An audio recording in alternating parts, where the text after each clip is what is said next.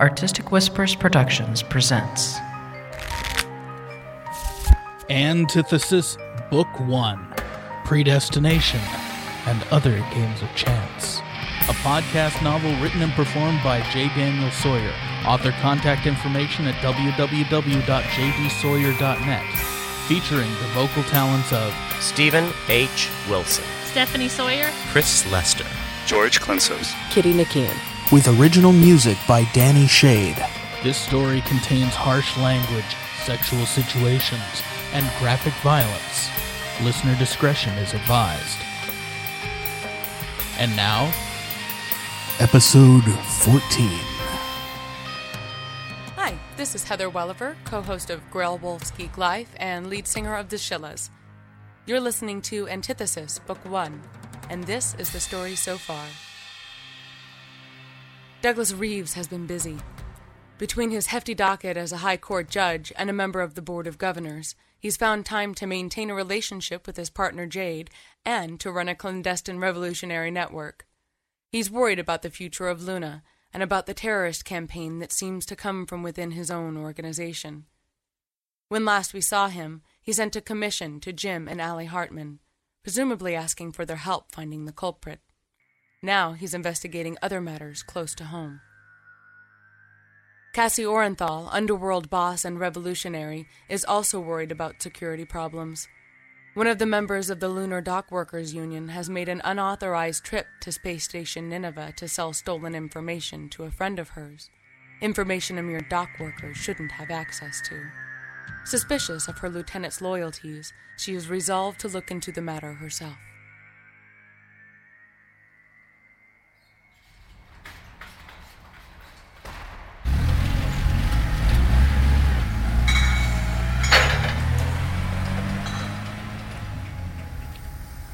Thurston Appleby Shaw shifted his gaze down from the light pipe panels. His attempt to abate his irritation with a disciplined count to ten was about as successful as his boyhood attempts to teach voles to fetch. Then again, he thought as his eyes settled on the obsequious belligerent in front of him, at least that experiment had netted him a nickname. Look, I don't care who said it was okay. Nothing gets through without.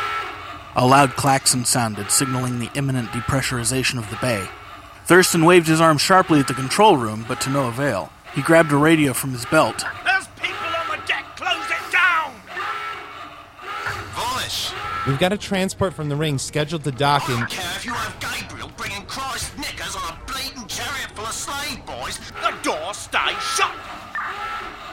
The klaxon grudgingly abated. I want your ass in my office. Office in 15 minutes. He switched off rather than waiting for protest. Now, I was saying, He returned his attention to the greasy sod who ostensibly captained the sorry heap of a ship sitting on the number four loading dock. nothing. But nothing. No drugs, no plants, no animals, no bleeding baskets of grandma's ashes get through without going through at least an inspection. Right now, I'm gonna throw it into full quarantine without an inspection if you don't shut up and move along. Your rocket powered apple cart is holding up the line. Get into the airlock so we can move the next ship in. He led the captain to the airlock, showed him in first, and did a last scan over the dock to make sure it was clear. A woman in blue coveralls and a denim cap stood next to the stack of containers at the far end of the deck, watching him. He caught her eye and waved her off. She nodded and strode easily to the lock at the other end of the dock. Thurston stepped into the lock and cycled it shut. Now, you. He turned to the captain, who was evidently too blind stupid to get on his way and find a sleep locker for the night. Get out of here. You'll be notified when we're done. The chastened man slunk out the exit. God damn it, where the fuck is Walters? Thurston took three rights into the control room and then a fourth back into his office. He sat down at his desk, looked up at the door, and bellowed. Ryzen, get your ass in here. Volish, you said 15. I know what I said, you twit. Ryzen, the scrawny trainee that was filling in for Walters, and poorly, shuffled through the door. What the hell are you thinking, letting a ship in here when there are people on the dock? There's no No danger. Son, have you looked out through a porthole recently? Had a chance to bounce down a hallway? Has it remotely occurred to you that you're up in the sky like fucking Superman? I'm not a moron. You aren't?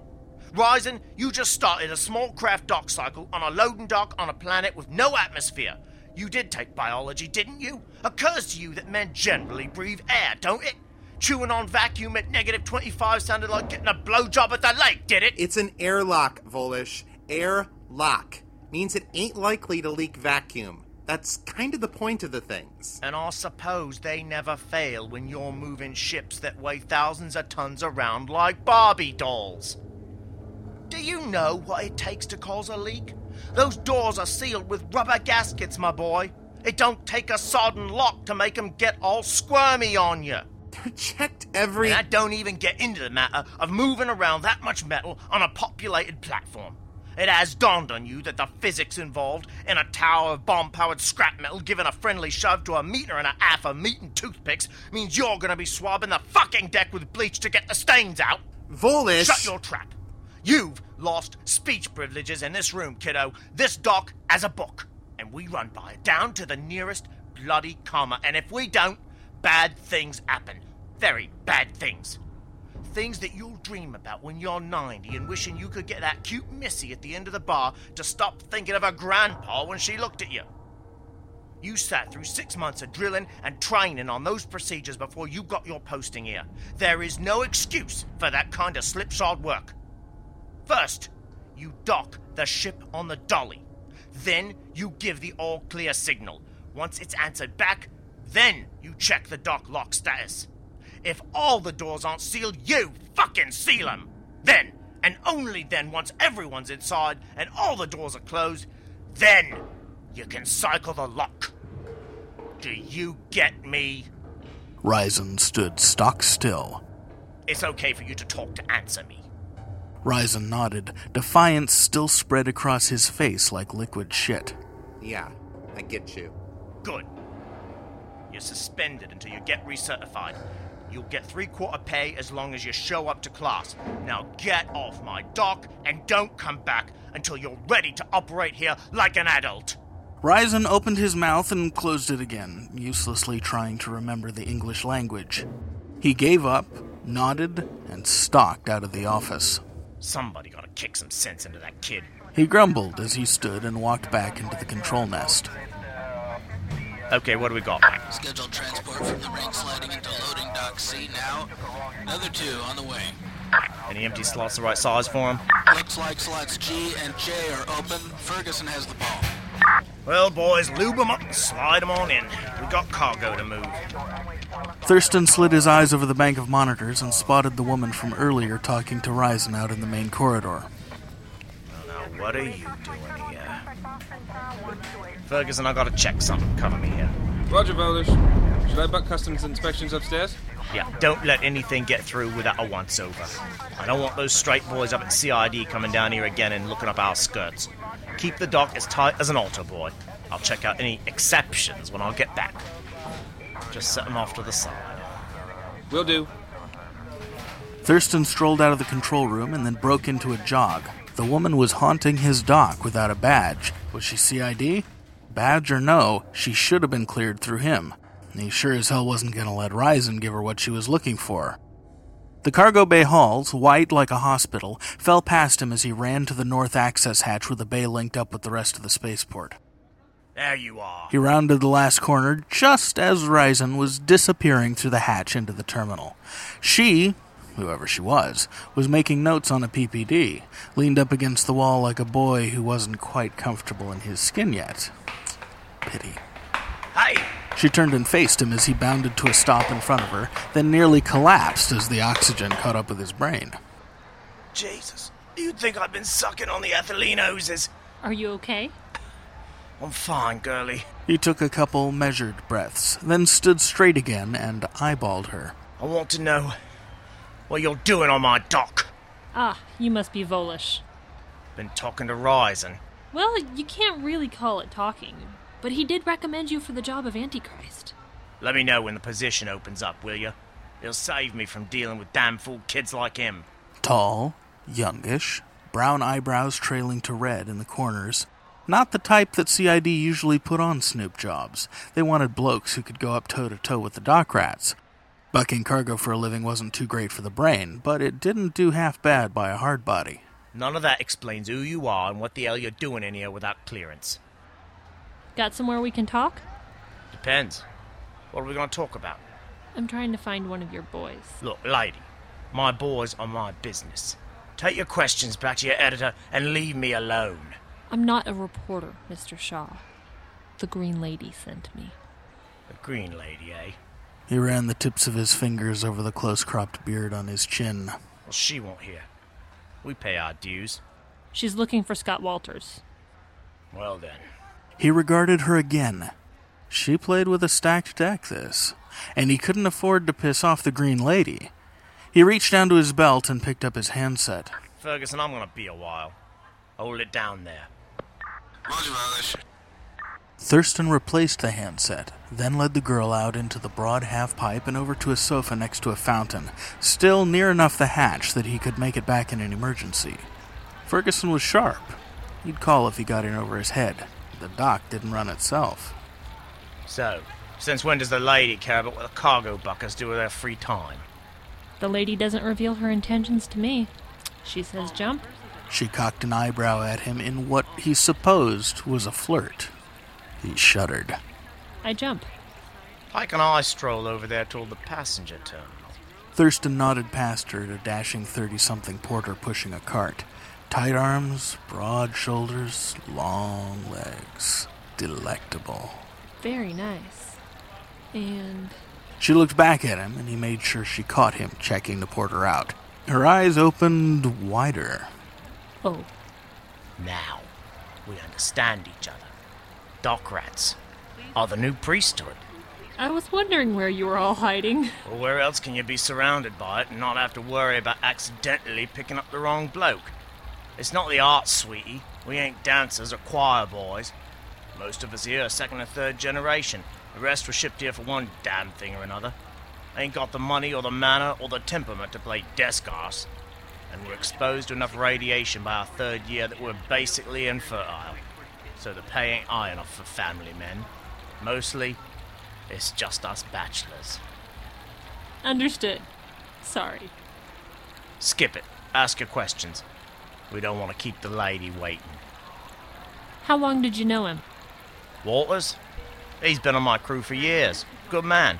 Never missed a day in his life I didn't send him home for coming in too off his game. Thurston stopped.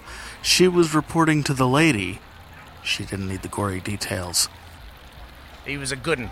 Thorough worker, generous, real sweet old cock. He'd give you his left nut if it'd make the day go any better. Where'd he go? Fucked if I know. He left a message, some rubbish about his mum dying out on Nineveh. He'd be back in a few months. Out of nowhere. Thing is, he told me once that his mum had died a few years back in some accident. Bloody peculiar. I figured the old sod got itchy and wanted out.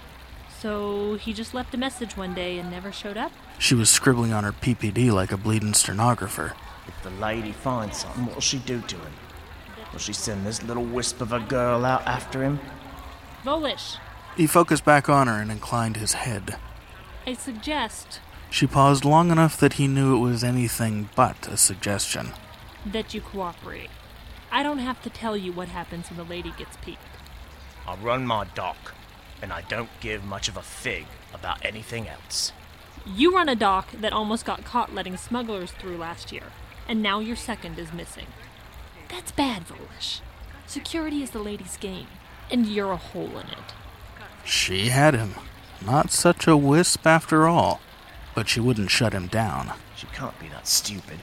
If the lady is interested, Scott's in trouble. Or is trouble. Look, I don't know who the old is. I run a tight dock up here. Nothing gets through without orders from the lady's right hand. She's gonna take convincing. I keep logs that make her larch look like a bleeding toothpick, girlie. She's welcome to inspect them any time. You have her box number.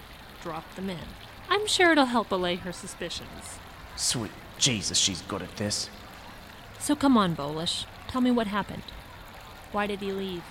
Thurston sighed. You promise me you won't let the lady space him? What makes you think I have that kind of influence? Let me tell you something, Red. The Green Lady ain't no tosser. I hear tell that she killed ten men with a cheese knife when she was only as high as my hip. She took Darkside as her own when she was all of 17. She don't lose, and she don't send in a little girl to do an enforcer's job. If she sent you down here, she trusts you. And sure as the secret gospel, she tells you a damn sight more than you're letting on. She nodded, smiling slightly. Go on then. He had a new boy, some kid fresh off a boat. Met him up at One Eyed Jack's place. Came in next morning, smitten kitten, starry eyed, couldn't put his mind on the dock. He loved that man. Wouldn't stop talking about him. Tyler was all he could talk about. Walters was always in early, but after he met Tyler, he was late every morning, taking off early every night, always a smile wider than the sky. Then he vamoosed, up and fucking gone overnight. His boy, too, both of 'em, like they was raptured. Morning he didn't show up, went up to his flat, banged on the door. They didn't answer. I figured they couldn't be roused for heaven or hell, so I went back to the nest. That's where I got the note. I tell you, Red, something about this stinks. He shook his head, realizing that under his irritation he really was worried about his old flame. Hope he's okay. That new boy of his hasn't buggered him and left him high and dry. The girl nodded. What else can you tell me? That's all I got. You tell that lady of yours I don't like you nosing around my dock and talking to my people. Next time she wants something, she can talk to the right hand, or if she has to, she can talk to me. But this He leaned forward and thumped the bill of her cap. cloaked up bullshit don't carry water where I come from. If you all down there want to see your cargo get lost, you just keep in a interfering here. Or pray that Jesus remembers where he left us at, 'cause short of that, you won't break the dock rats open. You don't have the balls. I'll carry your message, Mr. Shaw. That'll be all. He stood up, harumphed, and looked down at her. This little girl was perhaps the only hope he had of ever seeing Walters again. God was cruel after all. You find Scott. You bring him back. You hear me? If we find him, we'll bring him back. She nodded politely at him, dismissing him.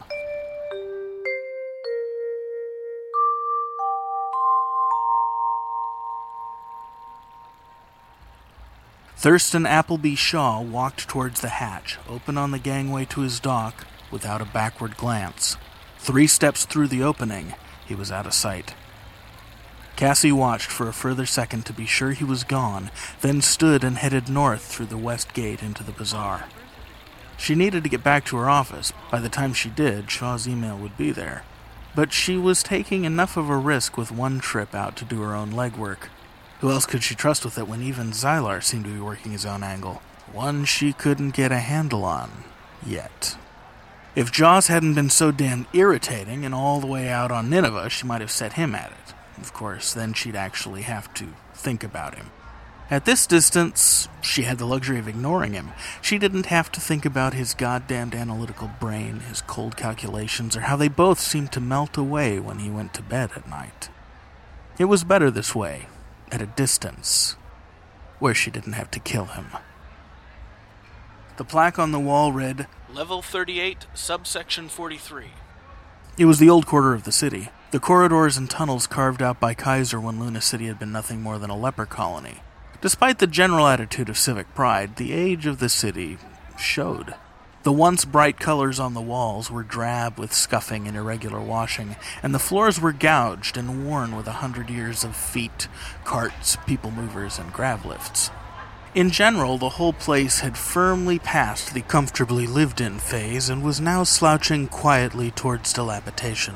And it would keep on doing so until the current crop of leases ran out in another 20 years. Cassie knew this because she owned most of the leases in the quarter. When they expired, the entire area would be closed down for a refit and then released. Scott Walter's apartment lay down a side tunnel that stretched west between an Italian restaurant and a place called You Build Fab Lab, evidently a personal manufacturing for rent shop. The door was plastered with bumper stickers trumpeting the depth of his devotion to the Mortonites. The door was locked, as she'd expected. She walked a couple doors down and leaned against a wall. Cassie used her PPD to access her title database, found the lease agreement on the flat, and used her encryption key to query the landlord override for the lock code. At this time of day, the hallway was clear and quiet. She looked both ways but didn't see anyone for the length of the passageway. She surreptitiously pulled on a pair of gloves. The door slid open, and Cassie covered the 10 meters to the dark opening and secreted herself inside. The electric whir took the lights away behind her. Lights! The computer didn't respond. Keyed the environmental controls to his voice print? Perhaps. She pulled an LED flashlight out of her hip pocket and clamped it between her teeth, the pressure toggling on the power. Sweeping her searchlight through the dark, she lighted on an active surface end table. It wouldn't respond. Damn it, what did he do? Crash his home network on his way out? There was nothing for it but to toss the place by torchlight. She might as well be hiding in the ducts again. The beam swept across the tabletop. It was littered with old dishes and beer steins. A bookshelf in a cubby behind the couch contained a battered Book of Mormon, a Mortonite New Testament in pristine, almost treasured condition, and a small library of titles such as The Theft at Mar Saba, The Gagging of the Gospel, Clement and the Secret Gospel, and an antique looking copy of Morton Smith's collected writings. The sand closet was undersized for the flat, and there was distressingly little of interest in there. A slight pressure was pushing on her bladder, but it wasn't urgent. She'd use it when she was done with her search. No hairs, no used razors, not a damn thing. The entire apartment had the air of staged disorder. Nothing was in its place. It felt like a dorm room, but there wasn't an unsanitary thing about it. Even the dirty dishes in the living room had only crumbs on them, and it gave her the creeps. Reflexively, she kept close to the walls and low, and did not flash her light ahead of her as she walked. The bedroom was damn near a bordello. The bedside lamp was a hand toggle job. She turned it on and let out a low whistle. The entire room reeked of masculinity. Yup, he's a Mortonite, alright. Low burned candles covered every surface. Small ceremonial bottles of olive oil were everywhere. A reproduction of Michelangelo's crucifix hung on the wall in all its pouty, pederastic glory. Prayer beads and loin cloths hung on a rack recessed into the wall near the door. You couldn't live on Luna and not hear every goddamn detail about every goddamn ceremony that the goddamn Mortonites performed. They made the Scientologists look like lapsed Catholics, and their pretense of secrecy was hardly even that. Foot washings, oil anointings, initiation ceremonies, sacred sex, holy kisses, hospitality prayers, ritual massage. It was enough to make one want to open up a body shop, except that women wouldn't be invited. Scott Walter's favorite religion was for men only.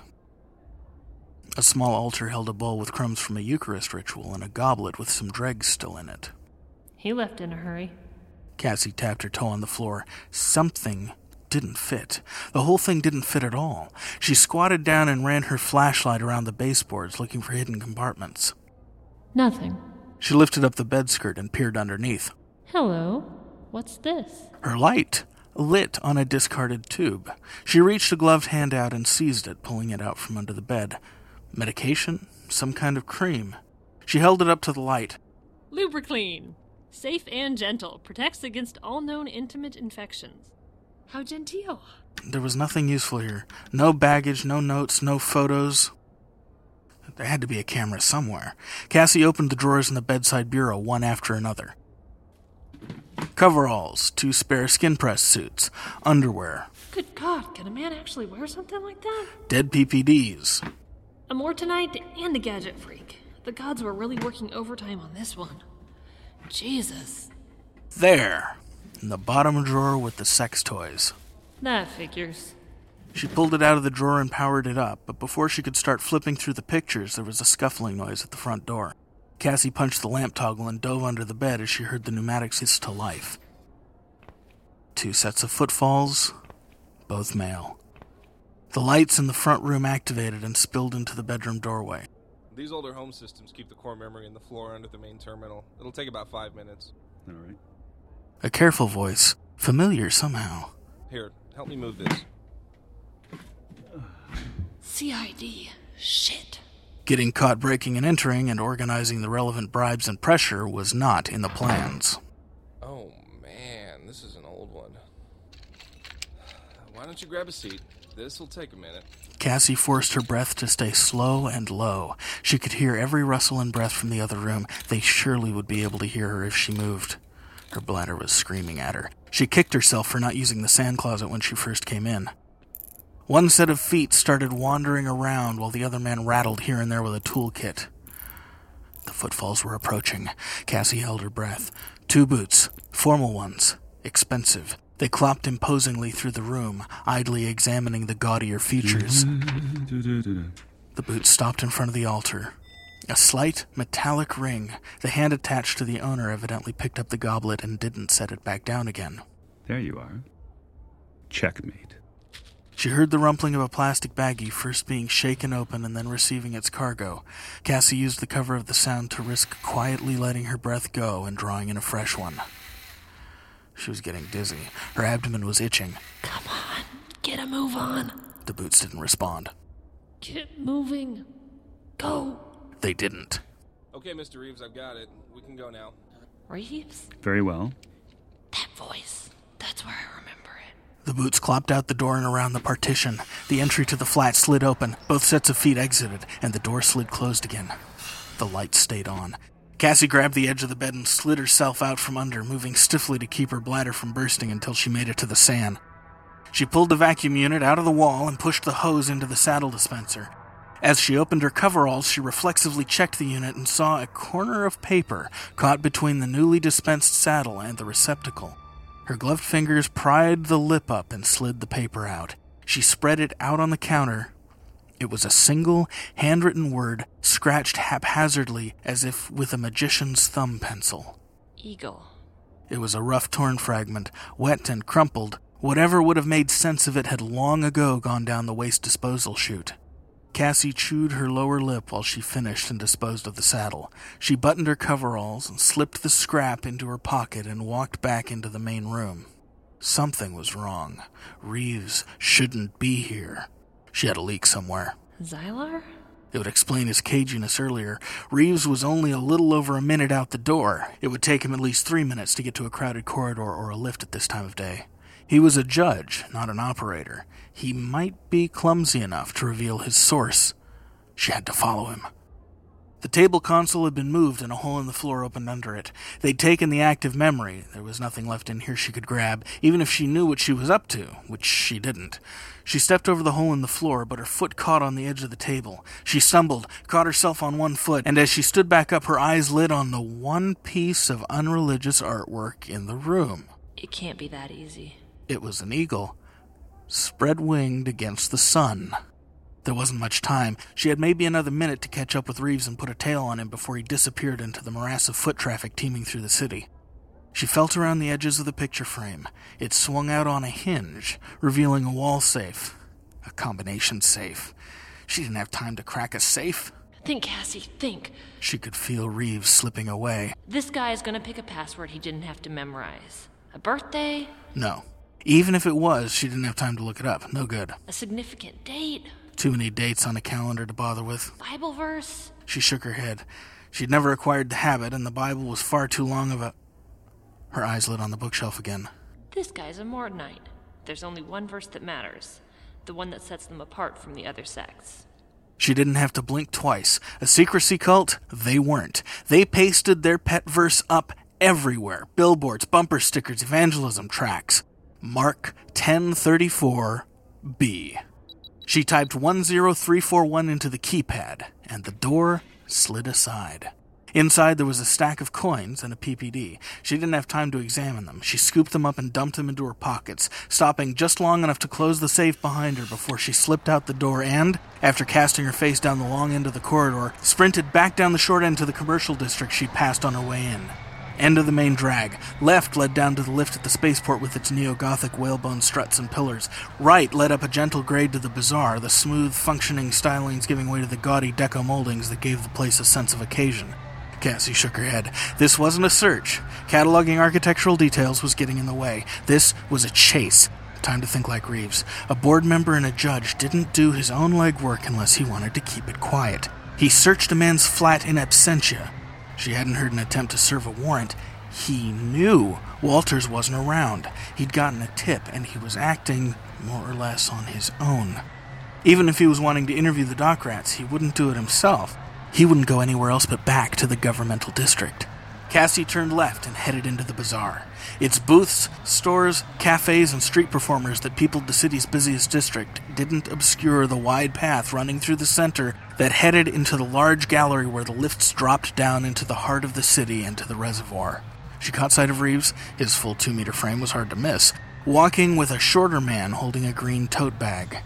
Only 30 meters ahead, close enough to maintain a loose tail and not get noticed. He was heading for the southwest lift in the gallery. Cassie changed course, dodging between booths to make it to the northwest lift. The square bore of the gallery shot through the entire height of the lunar colony, from the lake level at the bottom to the agricultural dome at the top. At the four corners of the shaft ran a synchronized lift system, with the two cars on the west side riding in lockstep and the two cars on the east side available on demand. She took up a position near the northwest corner, obscured from Reeves' position, and watched him in a mirror sitting on a vendor's table. The express cars ground to a stop, heading up. As soon as the doors opened, he moved. He should be going down. She skipped through the throng between herself and the car, squeezing through the entry door just as it was closing. The soft push of acceleration quickly leadened as the car shot upwards. The levels streaked dizzyingly past. Only one more stop before the top. Why would he be trekking all over the city like this? He didn't live up here. He didn't work up here. He was a high court judge who had just personally searched the apartment of someone who hadn't even been reported missing yet. Was he going to track a payoff? The pneumatic brakes hissed as the world outside slowed to an intelligible speed and then to a stop. Financial district. This would be the place to do it. Cassie risked a peripheral glance along the western wall of the gallery to the throng exiting the other express car. Reeves wasn't getting off. She found a sightline between the shifting bodies leaning against the outfacing window. He stood gazing out the window in the far car, taking in the chasm before him. Cassie adopted a similar position, doing her best to keep her face shielded. Between the coveralls and the denim cap, he shouldn't recognize her, but she wasn't taking any chances at getting made. An amorous couple that slipped aboard at the last minute provided the perfect cover. Heading up for the botanical gardens, no doubt. The weight of motion pressed down on her again, and the two cars shot in tandem the remaining 15 levels straight up to the agricultural dome. Was he going to drop the computer memory somewhere for analysis? There was nothing up there but farms and walking trails and that bloody big. Her train of thought was derailed when the shift to deceleration threw the man she was hiding behind into a sideways tumble, knocking her again into her neighbor. The man turned to her and mumbled a clumsy apology, enunciating poorly, as if his lips had forgotten that speech was a part of their functional makeup. The top level came to rest even with the cars, the green cannabis fields and the amber durum triticale fields retreating in all directions. There wasn't any good cover. She'd have to stick close to some of the others in the crowd and hope they headed in the same direction that Reeves was heading. She could have stayed on the lift rather than brazen it out. She could have gone back home without learning the truth. But she was a lamprey with a fresh trout. There was no letting go. She filed out with the rest of the tourists, barely registering the pumice like lunar pebbles crunching beneath her feet as she alighted from the metal platform onto the gravel trail. The dome stretched for a kilometer in every direction and arched overhead to a height of 125 meters, where the black sky retreated endlessly above it. Through the reflected light from the ground on the glass, no stars were visible. Reeves, on the other hand, she saw losing no time treading briskly south towards the only building of any stature under the dome. It was one that Cassie had seen before that damnably tall cathedral where they had recruited her after her first job. Oh gods, he's made us. He knows about the dead drop in the confessional. She quickened her footfalls, caring less now for concealment than she did for keeping him in sight. Her hand found its way to an inside pocket and a small dart gun. She drew it out and palmed it as she crested the shallow rise next to a park bench. Down before her in the shallow bowl was the monstrosity, and he was nearly at its door. You've been listening to episode 14 of Antithesis, Book 1 Predestination and Other Games of Chance, written and performed by J. Daniel Sawyer, with original music by Danny Shade, used with permission. This episode starred Stephen H. Wilson as Volish, Stephanie Sawyer as Cassie Orenthal, Chris Lester as Ryzen, Jonathan Sawyer as Ferguson and the computer tech, and Kitty Nikian as the spaceport announcer. Some sounds courtesy the Free Sound Project at www.freesound.org. Other sounds copyright 2008 Kitty Nikian and Artistic Whispers Productions. This audiobook was recorded, edited, and mixed at Artistic Whispers Productions in Castro Valley, California. The book is copyright 1997 and 2008 J. Daniel Sawyer, and the recording is copyright 2008 Artistic Whispers Productions. This recording is released under a Creative Commons Attribution Non Commercial No Derivatives 2.0 license, and all other rights are reserved to the author.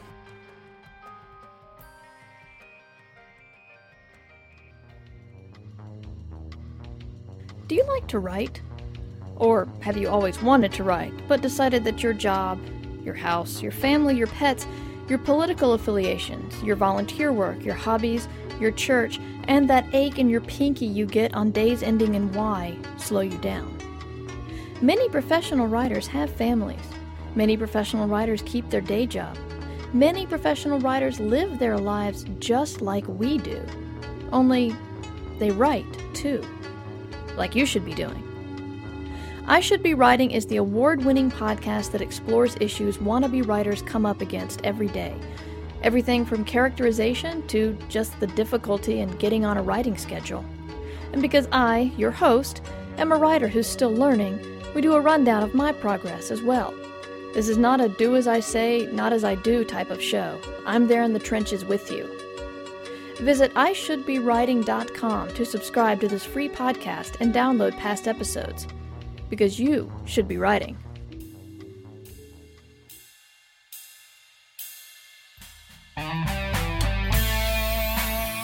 Oh, 14 episodes in, and I'm starting to flag.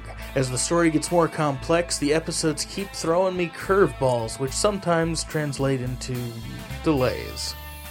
But I'll definitely keep pumping them out if all of you keep listening. Chris Lester and Steve Wilson, the two of you rock beyond words. Chris has the perfect voice for Ryzen, and I looked a long time to find the voice that would complement Steve's knockdown performance as Volish perfectly. Anyone who's ever worked a blue collar job has been on at least one side of that dressing down, if not both. And I'm damned if they didn't put it on tape exactly how I imagined it. They're each podcasters, and very good ones, but you might know that already. Stephen, who you've heard before as Percy Scott and as William Ellison, writes and directs Prometheus Radio Theater, while Chris Lester writes and performs the stories of Metamor City. You can find links to each in the show notes for this episode, and you can find those at antithesis.jdsawyer.net. And here's where I have to come to a grinding halt and tell you about Metamor, Chris's podcast. Imagine Blade Runner. Now throw in a dash of Name of the Rose. Heap every kind of magical knickknack and creature you have ever run into in any fantasy novel anywhere, plus some telepaths and a very well developed organized crime world, then heap in a generous helping of deep characterization, and you begin to get an idea of what his series is like. Chris is currently serializing his novel Making the Cut, and I end every episode I listen to in a state of wonder and thirst. He's good. Very good. Even if you don't like urban fantasy, you should give it a listen. Try two episodes. It'll only take two to hook you. And prepare to be amazed.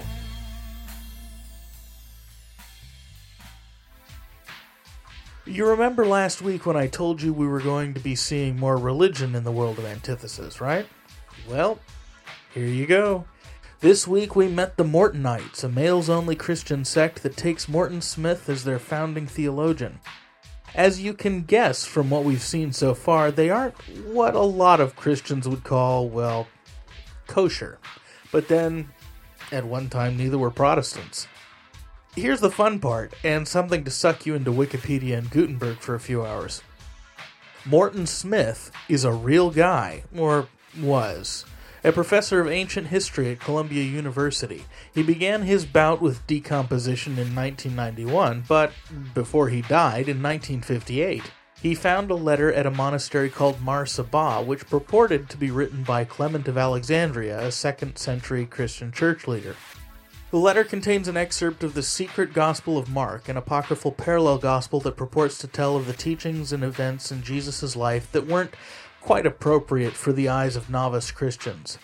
The discovery caused a controversy in the field of biblical studies that continues to this day because of what the secret gospel excerpt contained.